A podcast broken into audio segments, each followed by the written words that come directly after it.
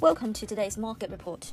Global stock indexes fell and the US dollar rose on Friday as investors digested comments from Federal Reserve officials that signaled further interest rate hikes ahead. Major US stock indices posted losses for the week, with the Nasdaq snapping an 8-week winning streak.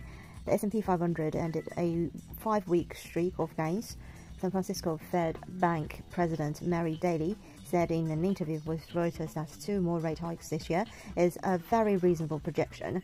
Fed Chair Jerome Powell, in testimony to US lawmakers this week, suggested the central bank has not reached the end of its tightening cycle, while he provided reassurance that the Fed would proceed with caution.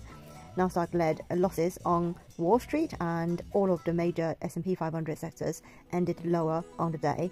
The Dow Jones fell 0.65%, the S&P fell 0.77%, and the Nasdaq dropped 1.01%. The Pan-European Stock 600 index lost 0.34%, and MSCI's gauge of stocks across the globe shed 0.95%. Treasury yields fell as the market allowed for at least 1 more Fed rate hike in the near term and weighed the potential for slower growth following weaker than expected growth in the Eurozone.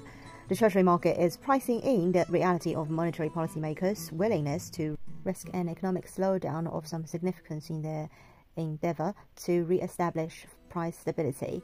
Benchmark 10-year notes were down 3.737% from 3.799% late on Thursday.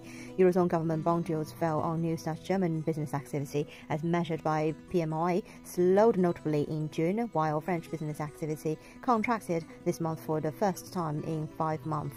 Dismissal business activity data from around the globe also soared risk sentiment.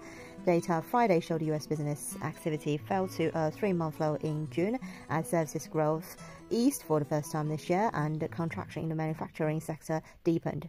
This is today's market report. Thanks for listening. We'll see you next time.